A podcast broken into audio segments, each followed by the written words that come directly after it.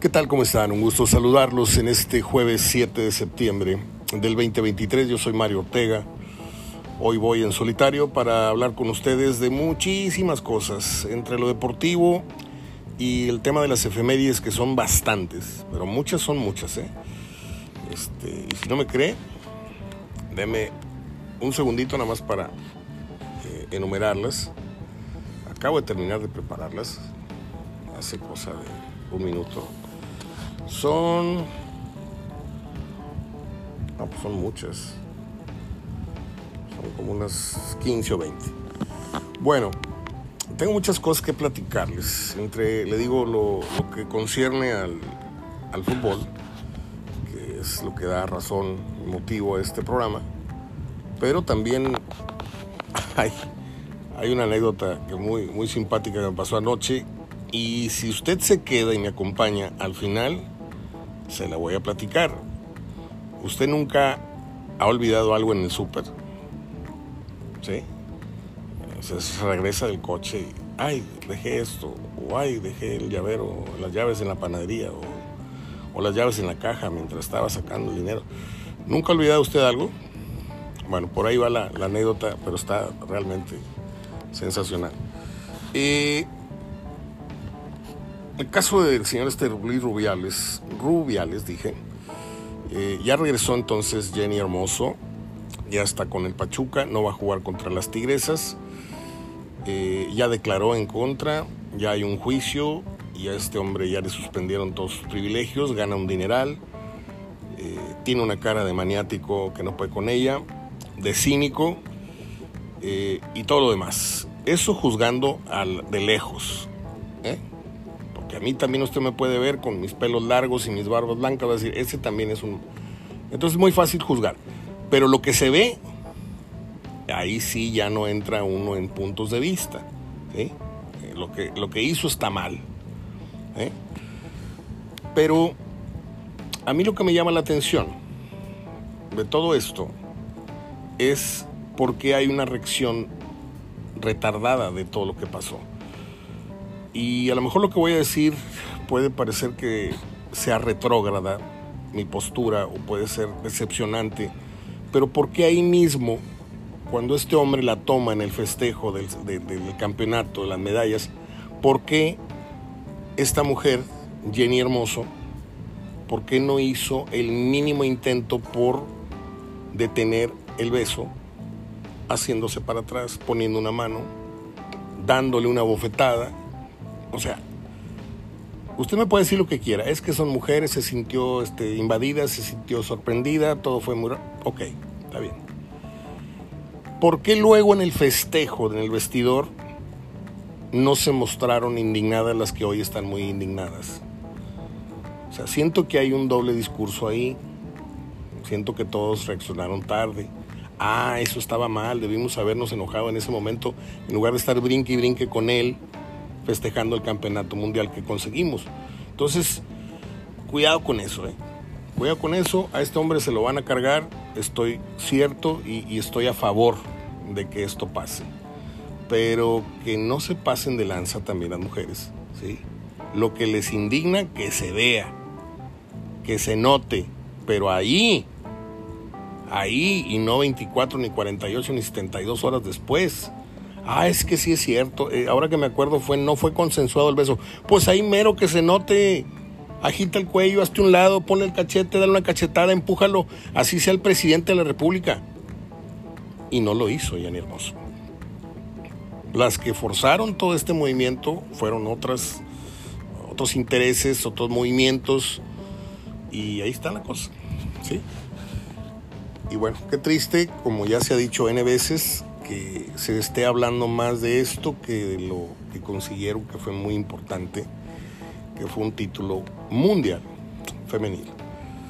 Bueno, pues les advertí ayer que la foto esta, en donde viene el cabecita picándole su, su colita jugando, ¿no? Pues así se llevan los futbolistas. Este, mi compadre Raúl también tiene esa mala, mala costumbre de, ¡eh! Y desde la escuela. Pero hoy tienen que ser muy cuidadosos. Este, yo no sé cómo le haya caído a la, a la, a la cúpula del poder que tanto procuran la imagen y quedar bien con la afición y los mensajitos, un saludo, feliz cumpleaños, ahí andan quedando bien con todos. Y de repente muestras este, este tipo de, imágenes. La Yun dice, ¿alguien me podría quitar al cabecita la imagen? O sea, no la muestres, maestro, te estás poniendo de pechito, estás queriendo ganar eh, hates o, notoriedad, o, porque ahorita la Yun está pasando por un momento muy, muy bajo en lo futbolístico y, otra vez está en los mismos niveles de odio, si usted me permite el término, en los que llegó a estar alguna vez en donde todo era culpa del Ayun. Ahorita el Ayun ya va de salida y está cometiendo errores. El otro día era una pelota para pegarle y la puso casi en el córner, o sea, este, en fin, muy desagradable. Yo, yo no, no, no me persigno, no, no, no. nunca me llevé yo así, pero sí me, sí me llegaron a, pasar corriente. Ay, espérate, güey. Pero yo no, no era de los que, ok, no me espanta, no me indigna, no me... Pero cuando eres figura pública, te tienes que cuidar de todos estos detalles. Y cuando tienes una empresa atrás que cuida y están ahora cuidando todo su, su imagen, como ya les dije, pues este es un paso para adelante y tres para atrás. Yo creo eso. Bueno, no sé cómo, cómo entrarle a este toro, pero eh, Cuauhtémoc Blanco va por la jefatura de la Ciudad de México. Y estas son terribles noticias para el país, terribles noticias para, pues para muchos. Ya fue, ya ya, ya la pagaron los morelenses, ahora va muy seguramente por esa tonta popularidad que se confunde entre lo deportivo, lo artístico y lo que realmente es una vocación que ya no existe en México, que es la de servir. Por eso se llega a la política para tratar de ayudar a tu gente, ayudar a los que tus vecinos, y lo dices tú, a tu sector, a tu distrito, a tu, a tu estado, a tu... No, ahora están viendo un, un, arcón abierto con, con monedas de oro y el que llegue a la grande sabe que se va a bañar en oro y en dinero de una manera escandalosa. No estamos hablando, mire, antes en los 70s, 80s los, los presidentes se robaban 500 mil millones, ahora se roban, se roban billones. Este país ha sido saqueado por años y no se lo acaban, ¿sí? Por eso hoy la política es un descaro tremendo. Ah, no quedé, no quedé en la elección, no, pues ahora me voy a brincar acá al movimiento y, y, Ebrar y el otro y Xochitl. Yo solo espero que si la señora Xochitl gana las elecciones cumpla con la promesa de meter a la cárcel a Cuauhtémoc Blanco por todas las que se le saben, como a muchos, ¿eh? Tampoco estoy hablando de un caso especial, como a muchos políticos, si no es que todos, todos tienen las manos sucias. Todos, son todos. Hasta el más, hasta el que levanta la limona los domingos, ya se clavó un clavito y lo saben perfectamente. Aunque sea una pecata minuta, ya se clavaron un 5. No hay nadie que llegue a esos puestos soporta el cañonazo de tener abierta la caja. Y con eso de que ahora el presidente dice qué reporta y qué no reporta de gastos, y la caja secreta y no sé qué y no sé cuánto, es un desfalcado. Y Cuauhtémoc Blanco ya la agarró. Entonces, así como fue tan vivo para el fútbol, y ya se dio cuenta que le pudo ver la cara a un estado en el que nunca vivió, del que no sabía nada, pero ahí lo pusieron y fue gobernador, este, ahora lo van a promover y lo van a poner así como, como quien inserta un alfiler en un corcho, lo van a poner en la Ciudad de México, ¿sí? Y pues si la afición americanista y futbolera votan, este, es muy probable que se los lleve la fregada, ¿eh? porque Cuauhtémoc Blanco va y después de eso agárrense, o como diría Martinoli, agárrense, háblense, porque la carrera de, Blanco apenas está empezando, ¿eh? Ahí nos vemos en unos 6, 8, 10 años más a ver si no le está tirando la grande. Dios nos agarre confesados. Bueno, la onda con Julián Quiñones, que ya está, ya está con la camisa y el chaquetín de la selección, ya está entrenando, no va a jugar, pero ya lo integraron. Eh, ya hablamos, Gerardo y yo, que por cierto viene Gerardo mañana, eh, lunes, miércoles y viernes, se lo sabe. Y pues le hicieron manita de puerco a, Jimmy, ¿sabes qué? ¿Te quieres quedar? Pues sí, nada más que acá los que decimos cómo y para dónde va la cosa somos nosotros, ¿sí? Tú haz como que diriges, haz como que disfruta el momento, disfruta el viaje, pero acá nosotros somos los que... Entonces dijo que no estaba muy a favor y luego termina estando muy de acuerdo con llegue Quiñones, Julián Quiñones a, la selección. No se necesita ser un gran cerebro para eh, declarar ni para entender que hoy los futbolistas no se naturalizan porque aman a nuestro país. Hablo de los futbolistas de cierto nivel. Hay otros que son medianones, que usted ni yo nos acordamos cómo se llaman, pero pues saben que la vida acá está mejor que en Argentina, está mejor que en Bolivia, está mejor que en Ecuador, y tú, ¿a qué me regreso? Aquí me conoce medio Monterrey, aquí me conoce medio DF, aquí me conoce... Y vivo de la fama, y vivo de algún programita de televisión que me incluya, o vivo de, de una columna. Aquí se quedó a Lloví, aquí se quedó el otro, aquí se quedó en, Toluca se quedó el otro, y en León se quedaron un chorro, y en Toluca muchos, y así pasa con el futbolista. Pero los de más prestigio, ¿sí? Saben que pues si me hago mexicano, soy mejorcito, en este momento soy mejorcito que los que tienen ahorita en mi puesto. Entonces ahorita Quiñones este, es un futbolista de momento, está jugando muy bien, y que yo sigo preguntándome por qué en Tigres no y en otros lados sí, Quiñones, este, este, Edu Vargas, el otro y el otro y el otro, pero bueno, ese, ese tema está muy gastado y saben ustedes quién es el responsable de que ningún delantero funcione en Tigres, a menos que sea fulano de tal, ¿no? Ya sabemos. No se necesita ser una lumbrera para entender que Quiñones se está naturalizando, porque sabe perfectamente que está ya muy a la vuelta de la esquina del Mundial. Este, Raúl Jiménez como que está entre azul y buenas noches. Ahora, no es centro delantero, ¿eh? pero tiene mucho gol. Y lo que le falta a la, a la selección de toda la vida es gol. Y este hombre tiene sacrificio, tiene, este, abre espacios, tiene disparo, mete goles. Y la competencia adelante como en la portería no está nada complicada. A Memo no lo van a tumbar a menos de que se caiga en las escaleras en el súper o, se quiebre. No, no lo van a tirar de aquí al Mundial. Así llegue con 40 años, no lo van a tirar. Es la, la era más pobre del, del área de la portería eh, la hemos tenido en los últimos... ¿Qué le gusta? Y, voy a incluir a Talavera y a, Jonathan y a Corona, porque ya los estoy empezando a poner en un, en un lapso, que no se dice lapso de tiempo, que es redundancia, en un lapso de los últimos cinco años porque ya en cinco años para acá ya eran viejos, ya ahorita están totalmente en el retiro casi. Y entonces Ochoa ya venía ganándole la carrera y ahora con tantos años que tiene y los que vienen atrás están más verdes que un aguacate, o sea. Entonces, nunca estuvo tan, tan fácil para un portero eh, de elite como es Memo Ochoa este, ganar la carrera, pero por mucho margen. Ya nada más es cuestión de que se cuide y va a parar su sexto mundial. Me guste, le guste o no nos guste, así va a ser. Ya, y aparte, que le seguía, pues este, el portero, este muchacho de, Santos, se nos volvió loco y aparte se le, atravesó una lesión muy seria. Ayer lo vi entrenando. Esa melena de Lucía Méndez o no sé de qué, se cree. Este, ese muchacho necesita ordenar sus ideas. Bueno, pues Quiñones ya es un hecho en la selección. Así de que háganle como quieran. Eh, me están insistiendo mucho que hable de Marcelo Flores. Este, yo sé que el toronjo y el primate la dan como una primicia.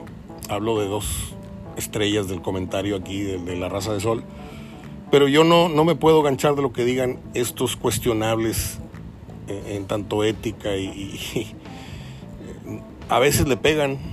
Digo, le tienen que pegar a una. Dicen 19 mentiras, a la, vigésima le tienen que, que dar, ¿no?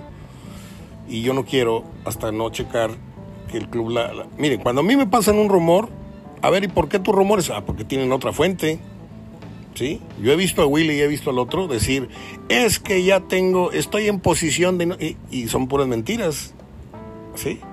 Entonces yo puedo decir ahorita, viene fulano y al otro día decir, ¿saben qué? No viene fulano. Pues qué fácil, mejor no digas viene. Y le contesté ayer a varias personas que me mandaron amablemente lo que dijeron estos terceros y les dije, perdónenme, pero cuando es rumor que viene de mis fuentes, yo sí lo, lo filtro. Extraoficialmente se sabe, va, va, va, va. Pero cuando lo dijo este, el chabacano aquel o el orangután, no, no me hago responsable. Si le pegaron al chicle, qué bueno, aplausos, una de 20. Pero yo hasta no ver el anuncio oficial o hasta que Gerardo no me pase algún tip o hasta que alguna persona que todavía me quedan por ahí infiltradas, que yo no presumo insider ni presumo Judas ni ese tipo de cosas, pero tenemos, tenemos conocidos, pues más o menos puedo decir, este, probablemente sea presentado en algunas horas y así suele pasar, o puede ser presentado en los próximos días y así suele pasar, pero yo no, no me atrevo, así como esos argentinos, a decir posta, a decir así como es, tal cual, esto está pasando y esto va a pasar, porque se caen las cosas o las fuentes son malas.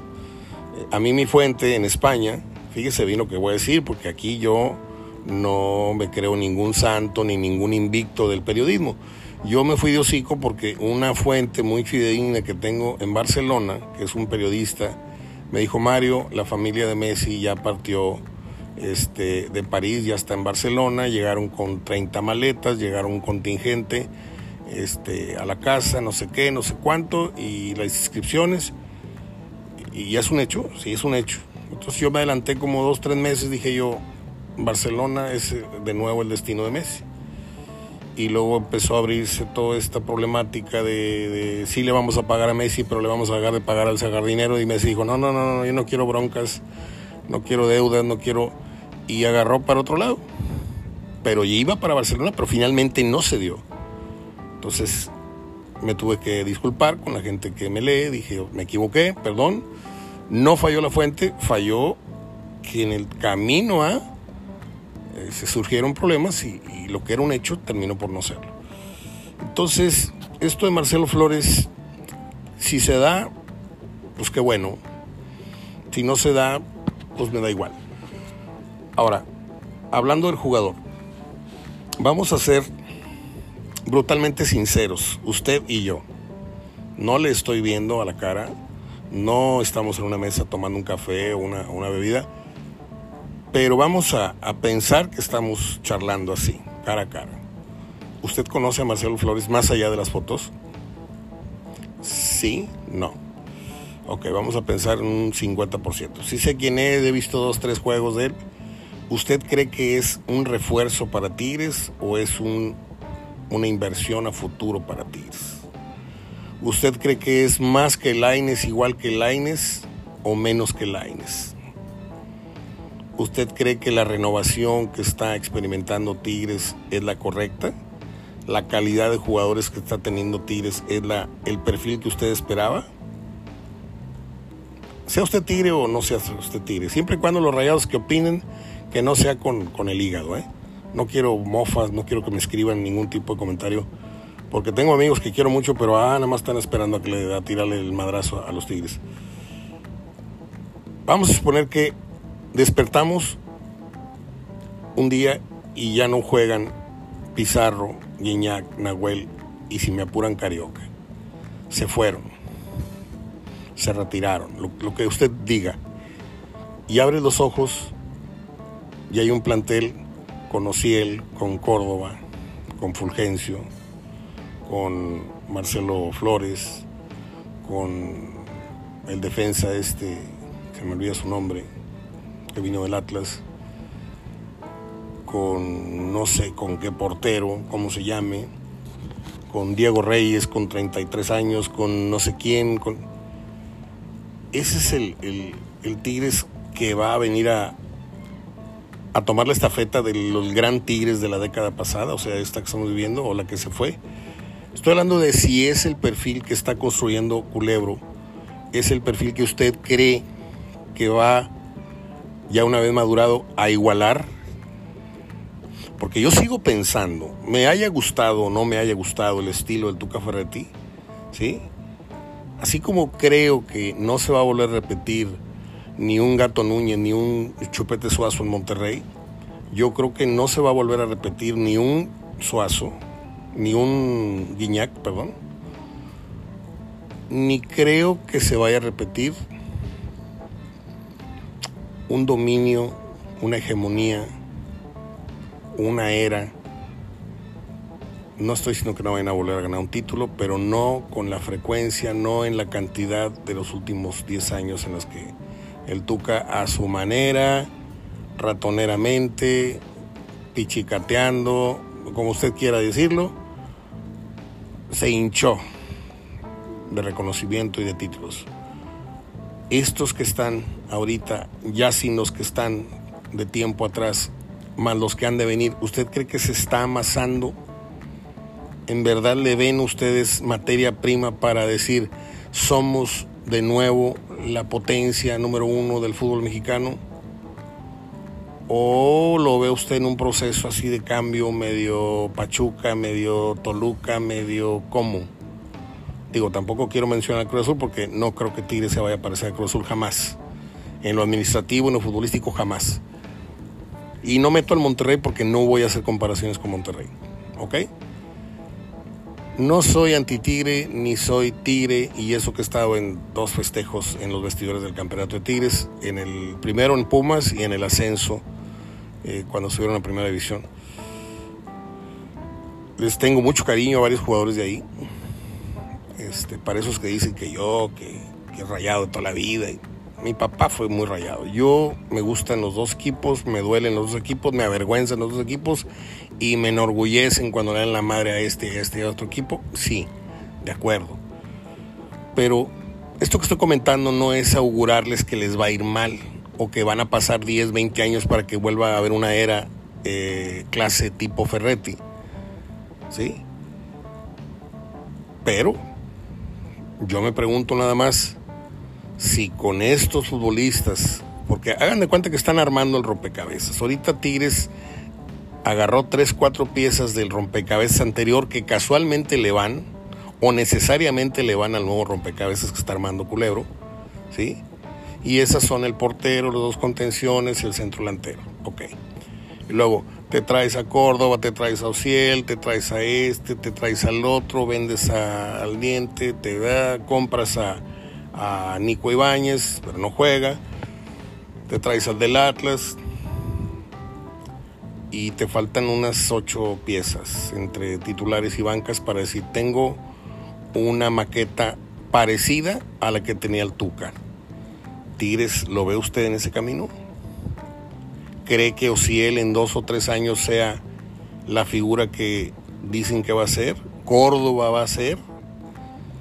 Digo, los dos están del 6 para el 8 eh, con las lesiones, eh, no se nos olvide. En fin, nada más quería hacer esa, esa reflexión para no quedarme con...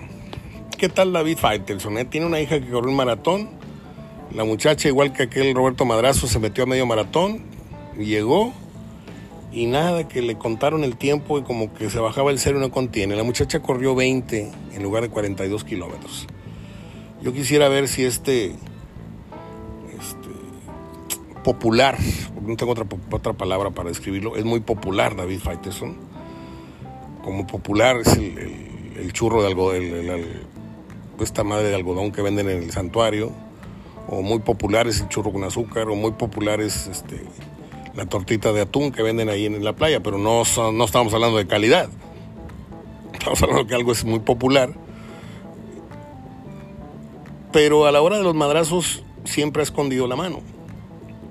Tira la piedra, esconde la mano, el Canelo le cayó el hocico, eh, don Carlos Milog le cayó el hocico, este, Peláez le cayó el hocico, Rafa Puente le cayó el hocico, todos al aire. ¿eh? Y ahora Ah, porque él se pone a censurar y a decir que esto, que... Y ahora que la hija lo, pone pues, en ridículo, yo quisiera saber cuál es este, su postura al respecto. O como papá se va a, callar o, va a solapar esta trampa. Porque don, don Justicias este, no es así, ¿eh? Y menos su, su, padrino, este, el señor que le da trabajo desde hace 30 años pero bueno, han cambiado mucho las cosas. El hijo de Chuy Corona ha sido convocado a la selección mexicana sub-15. Yo no sé si usted de repente se pone a pensar Yo sí. ¿Cuánto dinero habrá ganado fulano de tal en todos estos años? ¿Y por qué digo esto? Ay Mario, ¿para qué pierdes el tiempo en esto? No. Me, entra esa reflexión porque, ok, Chuy Corona, seleccionado nacional, uno de los tres mejores porteros los últimos 10, 15 años. No ganaba, no le pagaban con tortibonos ni con, con azupo, le pagaban su millón, dos millones, tres millones por año. No, no, no, no, por mes. Mes y medio, dos millones al mes. ¿Por cuánto cree que esté ahorita en Cholos? Otros millón y medio, dos millones al mes, ¿no? Porque esta gente vive de lo que hizo, del apellido.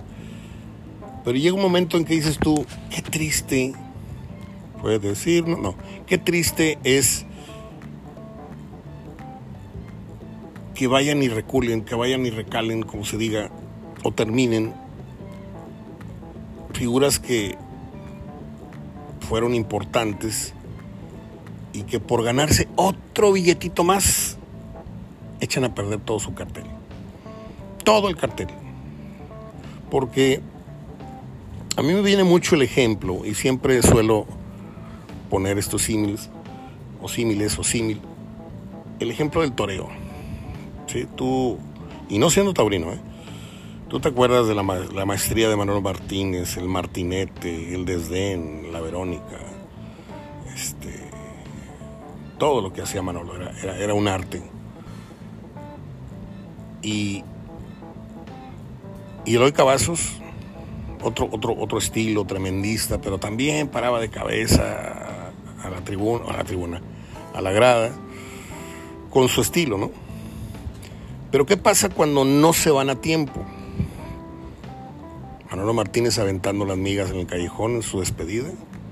Eloy Cavazos dando vueltas como reguilete cuando lo agarraba el toro ya, ya sin piernas. Y dices tú, no, no, no me quiero quedar con esa idea. No me quiero quedar con esa idea. ¿Sí? Los grandes toreros y los grandes futbolistas se van a tiempo para que su imagen quede inmaculada, quede... Y esto ya no pasa. El futbolista quiere arrebatarle hasta el último cinco al fútbol. Y le digo algo, lo puedo entender de, de futbolistas que andan hueseando. Pero de un futbolista que ya ganó millones y millones y millones y millones cada mes, cada mes, cada año. Por eso le digo, usted ya hizo alguna vez el ejercicio de decir, a ver, ¿cuánto ha ganado el Tuca en Tigres en los últimos 10 años? ¿Cuánto le gusta a usted que haya ganado el Tuca? ¿10 millones de dólares? ¿15 millones de dólares? ¿25 millones de dólares? Más los moches, ¿eh? Y te pones a agarrar a los Bravos de Juárez. Te pones a agarrar al Cruz Azul. No, papi. Deja que te hable la federación, que te abran una oficina, que seas el asesor, que seas el visor que te pongan una escuelita, algo, pero ya no manches tu cartel, no lo manches, es mi opinión. Déjame checar una... Um, no, Gerardo Gutiérrez anda muy activo con esto de la política, está muy enojado con Ebrard, pues está escribiendo un mensaje, déjame ver si se lo puedo, si se lo puedo leer, porque este celular que tengo mando un saludo a mi carnal Rafa Chávez hasta Cancún. A ver. Permítame, permítame, porque está muy bueno. ¿eh? El señor Ebrard anda coqueteando con Movimiento Ciudadano. Bueno, mejor, no tengo autorización para leerlo, pero perdón Gerardo, es que con Gerardo hay que... No, no sé si le caiga bien o no que esté leyendo una opinión que no sea de él de fútbol. Y yo respeto mucho a mi amigo Gerardo y no quiero ningún malentendido. Este Luis Chávez era una estrella en el Dinamo de Moscú, ha dicho su entrenador. Santiago Jiménez rechazó la selección argentina para poder jugar con el Tri. Mira qué, qué inteligente muchacho, ¿no? ¿En dónde tenía más posibilidades de jugar? ¿En Argentina o en México? Um, me, da mucha, me da mucha pena. Por cierto, hoy arranca la, la NFL. Los, los seguidores de la NFL deben estar muy contentos porque es muy larga la espera. Hoy juegan los Leones contra los Jefes. Va a ganar Kansas y si me apuran los campeones van a disputar otra vez. Creo que van a llegar otra vez al Super Bowl, no sé si lo ganen. Pero estaba yo escuchando expertos. Yo no soy experto, pero estuve en tres supertazones, tuve la suerte de cubrirlos. Y de muy chico y de adolescente sí era muy experto y me, encantaba, me sabía todo del NFL, tenía todos los banderines, seguía a los vaqueros de Dallas toda la vida. Fuimos al Texas Stadium, sí, al Texas Stadium, el viejo campo de los vaqueros. En el 70 me llevó mi papá en un viaje con otros amigos y otros hijos. Pero el béisbol también nos gusta. Estuvimos muy cerca de, de los sultanes del 70, por ejemplo. Mi papá iba mucho al depósito de, de don Héctor Espino a la vuelta de la casa donde vivíamos, ahí por 5 de mayo. Yo vivía en 15 y don Héctor Espino lo tenía muy cerquita ahí del templo de San Judas, que era nuestro templo. Entonces siempre estuvimos muy cerca del fútbol, del, toro, del béisbol y de la lucha y del fútbol americano. Y me da mucha pena esto que está pasando con Julio Urias, que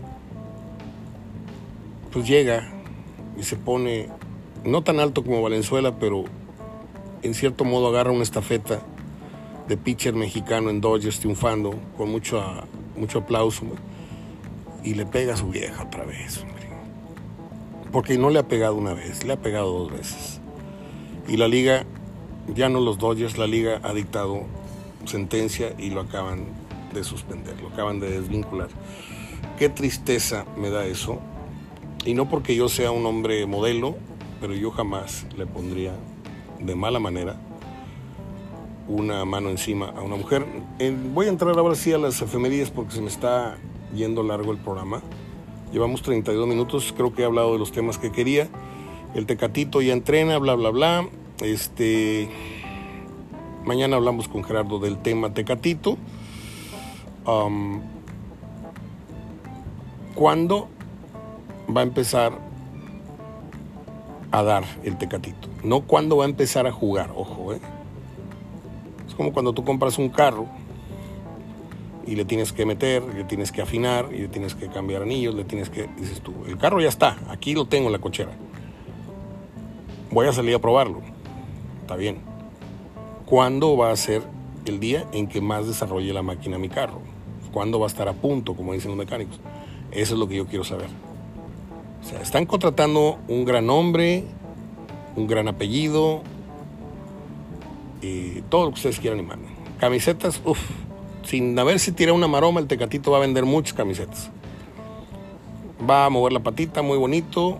Pero yo quiero saber cuándo el Tecatito va a rendir en asistencias sin goles como lo que se espera de él. ¿Sí?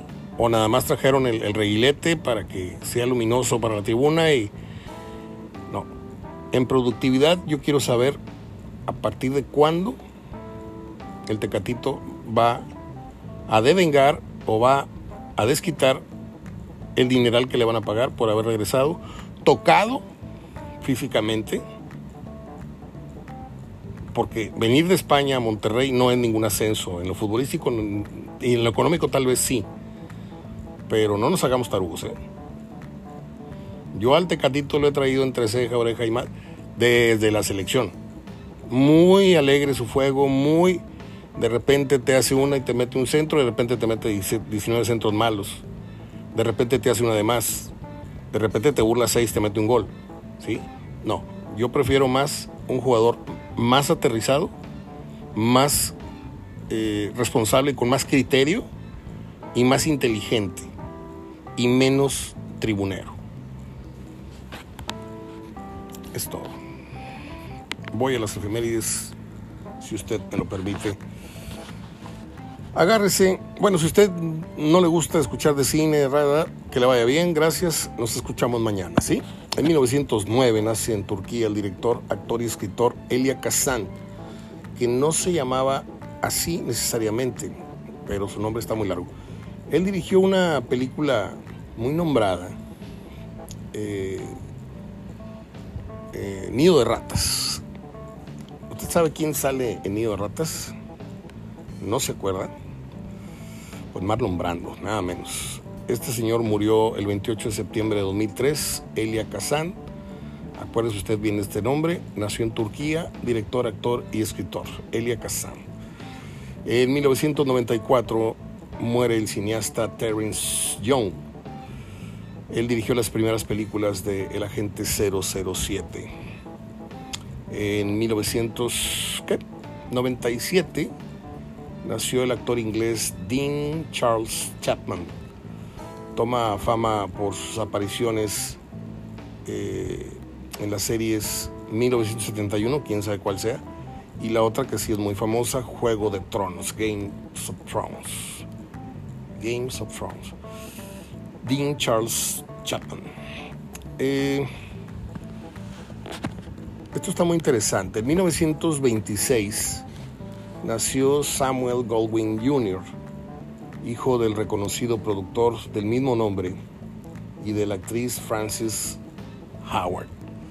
Dueño de Samuels Goldwyn Films, una de las mayores productoras de cine independiente, realizador de largometrajes como Master and Commander, Mystic Pizza, La vida secreta de Walter Mitty y Wild and Hurt, y otra que se llamó Cotton Comes to Harlem, algo así como el algodón viene a Harlem.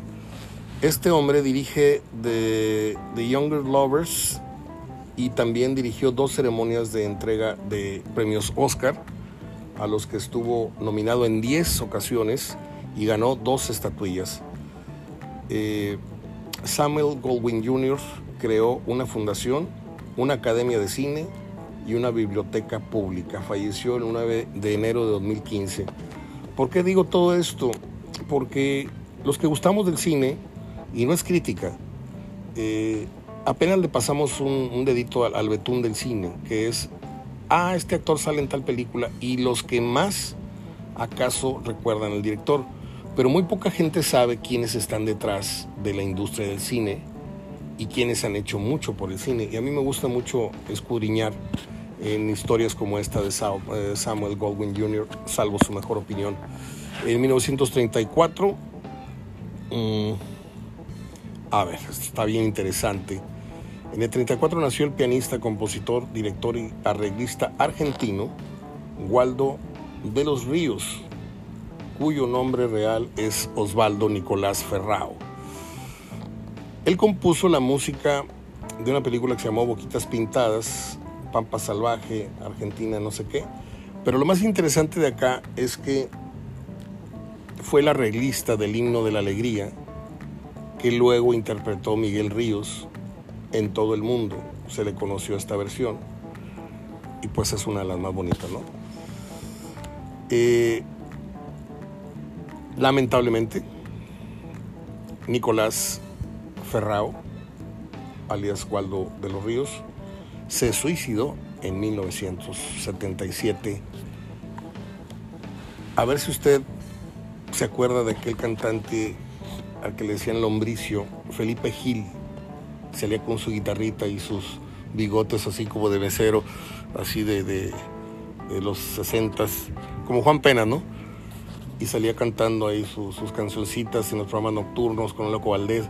Felipe Gil nació en Estados Unidos, inició en el, el, año 61, el día que nací, en el mes que, en el año que nací yo, perdón. Este, y le decían Fabricio por eso luego le pusieron lombricio, porque era muy flaco. Eh, se dice que era, fue uno de los pioneros del rock. En 1900, espérese a dónde voy.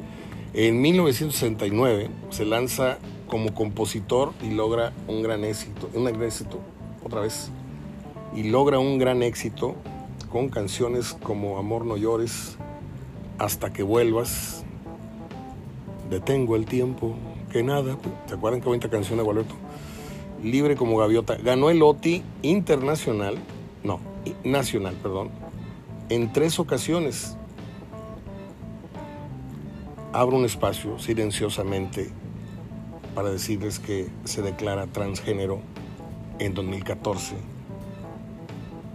a los 73 años y ahora se llama Felicia Garza. Yo cuando lo vi hablando y vestido de mujer, no nada más vestido, en mujer, dije, en la madre, esto ya es una epidemia.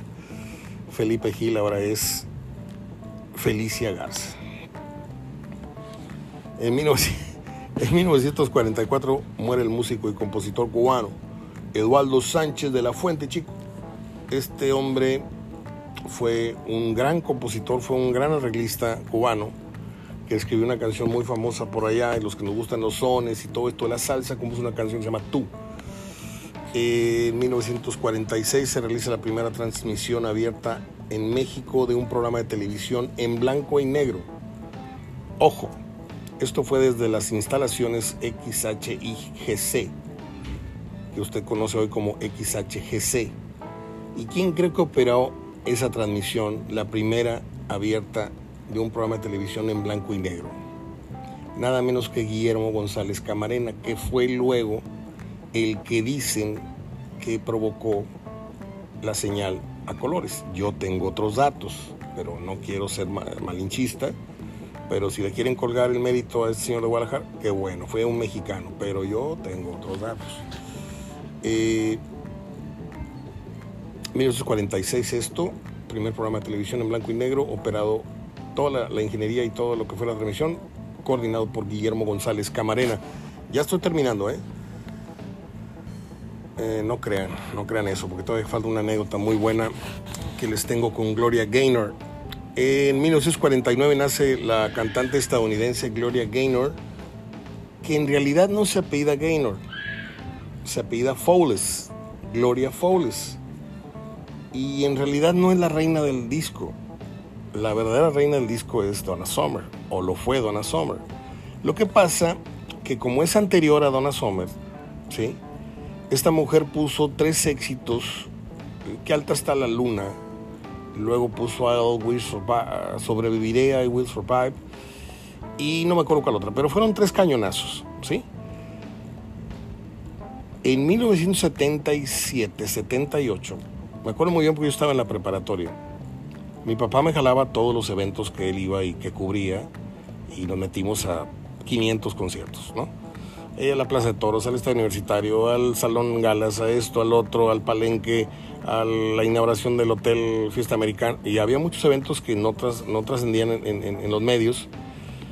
Y una, una gala con Gloria Gaynor en el Hotel Ambassador. Y cuando le digo gala, los meseros parecían pingüinos, así todos elegantes, con su moño blanco y con su charolita llena de champán. Y cada uno había pagado cerca de 500 dólares en 1977. Eran puros industriales, puros empresarios. Y en ese salón del, del ambasador, le juro que no había más de 200 personas. ¿sí? Le puedo estar hablando de que había 20 mesas, 30 mesas y no había 10 personas por mesa. El escenario más chiquito que el Teatro de la Delgado. Una cosita así. Cantó en, en una caja de galletas. Y pues mucho preámbulo, un pianista ahí amenizando mientras se daba la hora del concierto. Este, se sube alguien en, un inglés betabelero, lo presenta. Con ustedes Gloria Gaynor y empieza la batería y los músicos. Este, sonaba como a boda la, la música, no había buen sonido y sale la señora Gloria Gaynor en un pantalón negro, en una blusa negra con lunares blancos y con evidente peluca rizada y empieza a cantar. Oiga, a los 40, 45 minutos dice, gracias Monterrey, eh, my first time here, adiós. Y todos le aplauden, ya no sabemos el numerito, le aplaudimos, ahorita sale sale madres, ¿no? ya estaba en su cuarto ella quitándose la peluca y la gente echando madres porque pagaron un dineral, acostumbrados antes y hoy a ver un espectáculo de hora y media mínimo, ya luego creció a dos horas, tres horas en algunos casos. Juan Gabriel y Vicente cantaban hasta cuatro horas y la gente estaba muy, muy encolerizada. Y como mi papá trabajaba con el representante, fue colaborador de él muchos años, pues me tocó estar muy cerca de los gritos y los reclamos y y aunque era gente de dinero, como quiera le escaló el precio ¿no? y, el, espectáculo que les ofrecieron. Esa es la historia que les tenía yo que contar. La otra era I never, ¿cómo es? Never can say goodbye. Can't take my eyes off you. Um, eran cuatro temitas los que traía, ¿eh? No traía gran cosa en el morral para hacer un espectáculo, entonces dijo, aquí les canto estos Mexican Curios y ya me voy. Bueno, pues ya, ya el que ya se va soy yo. El domingo, yo suelo hacer el súper el lunes, pero fuimos el domingo, porque el lunes iba a tener un día afortunadamente muy, muy cargado, con festejos, con vueltas, con esto, con otro. Tan es así que no les hice eh, el programa. Este, me disculpé con ustedes y con Gerardo porque ese día no estuve ni, ni tantito cerca de, poder eh, hacer un, podcast. Entonces fuimos al súper, esta es la anécdota con la que termino, ¿eh? Fuimos al súper y eran, no sé, cuatro o cinco bolsas de mandado muy, muy pesadas y a veces te toca un señor que te ayude a, guardar el mandado, a veces eres tú mismo. ¿Sí? Entonces, como había una fila, a ver si me explico, nunca les ha tocado que están ustedes, eh, la persona con la que vas está sacando el súper, te lo están marcando y tú estás del otro lado de la caja rápido tratando de guardar porque hay una fila como con 10 personas y no te está ayudando nadie. Entonces, en lo que estaban sacando cosas del carrito para no marcarlas, yo puse una bolsa en el piso. Y luego empecé a, ir al, paso con la cajera y empecé a envolver todo. Y nos fuimos y la bolsa se quedó en el súper. Lo chistoso es que no me enteré tres días después. Hasta que no dije, oye, yo le compré una caja con juguetes al niño que vive aquí. Tenemos una muchacha ah, muy jovencita de Honduras que nos hace favor de hacer las tareas del aseo y aparte atiende a mi madre. Y el niño que es encantador, este, le compramos algunos juguetes ahí en, en Prichos. Eché de menos los juguetes, dije, ¿dónde los puse? Y luego, oye, el spray que le compré a mi mamá, oye, las galletas de nieve, oye, la maltea, pues había olvidado yo eso. Nos damos una vuelta y ¿qué creen? Donde me paro yo en el escritorio, en el front desk de, Walmart, en las torres, casi con garzasada, porque también hay que contar lo bueno.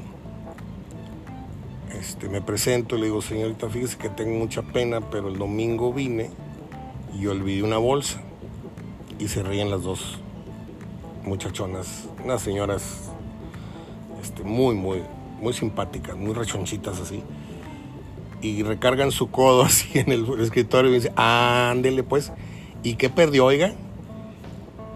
Y le digo, pues traía esto, esto, esto, y saca una hoja y me sigue diciendo lo que, lo que olvidé. Dijo, aquí está su bolsa, señor. Se la cuidamos. Usted sabemos que viene usted todos los días, todos los lunes desde hace como 10 años, y aquí se le íbamos a guardar. Entonces, tengan fe, de repente tengan fe, esa es la, conclusión, la moraleja. Tengan fe en que no todo en México es corrupto, no todos los mexicanos son malas personas. Si ven una cartera, un... a mí me ha tocado mucha gente que ha regresado carteras, yo he regresado carteras, sin abrirlas siquiera, sin decir, señorita, estaba esta cartera tirada en el pasillo, en tal súper, en tal avión, no me interesa saber ni cuánto traía ni, ni, de quién es. Aquí está. Ahí ustedes dispongan. Es todo. Espero haberles agradado, espero haberlos entretenido, informado, ponerlos a pensar, etcétera, etcétera. Soy Mario Ortega hablando de fútbol.